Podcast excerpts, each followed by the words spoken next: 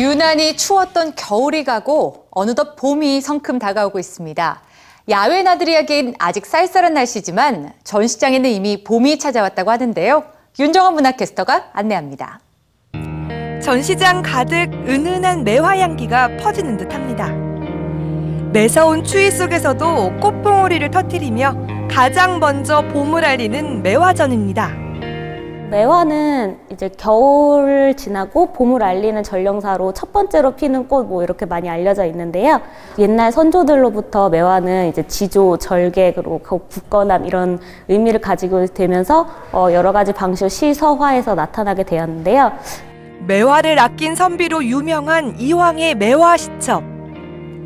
5만 원권 뒷면을 그린 화가로 알려진 어몽룡의 매화부터 정약용의 장남 정약연의 매화 연작 30수까지 조선시대부터 근대까지 우리 선조들의 매화 사랑을 비교 감상할 수 있는 기회입니다. 이번에는 우리 어머니들의 눈을 반짝반짝이게 해줄 전시장으로 안내합니다. 보석을 미술관에서 만날 수 있는 흔치 않은 기회인데요.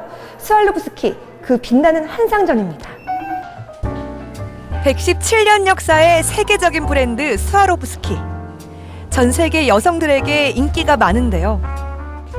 일상의 보석을 예술적으로 조명해보는 전시가 열리고 있습니다. 이번 전시는 크리스털 자체가 가지는 고유한 특성에 주목했습니다. 우아하게 다듬어진 크리스털, 수백 개의 크리스털로 장식된 드레스. 관객들은 마음에 드는 작품 앞에서 연신 카메라 셔터를 눌러대며 행복한 표정입니다.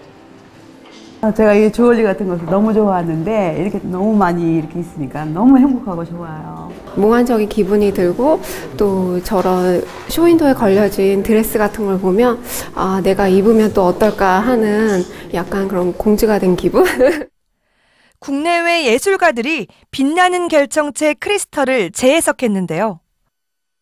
크리스털을 소재로 한 의상, 설치 미술 작품, 미디어 아트를 한 자리에서 만날 수 있습니다.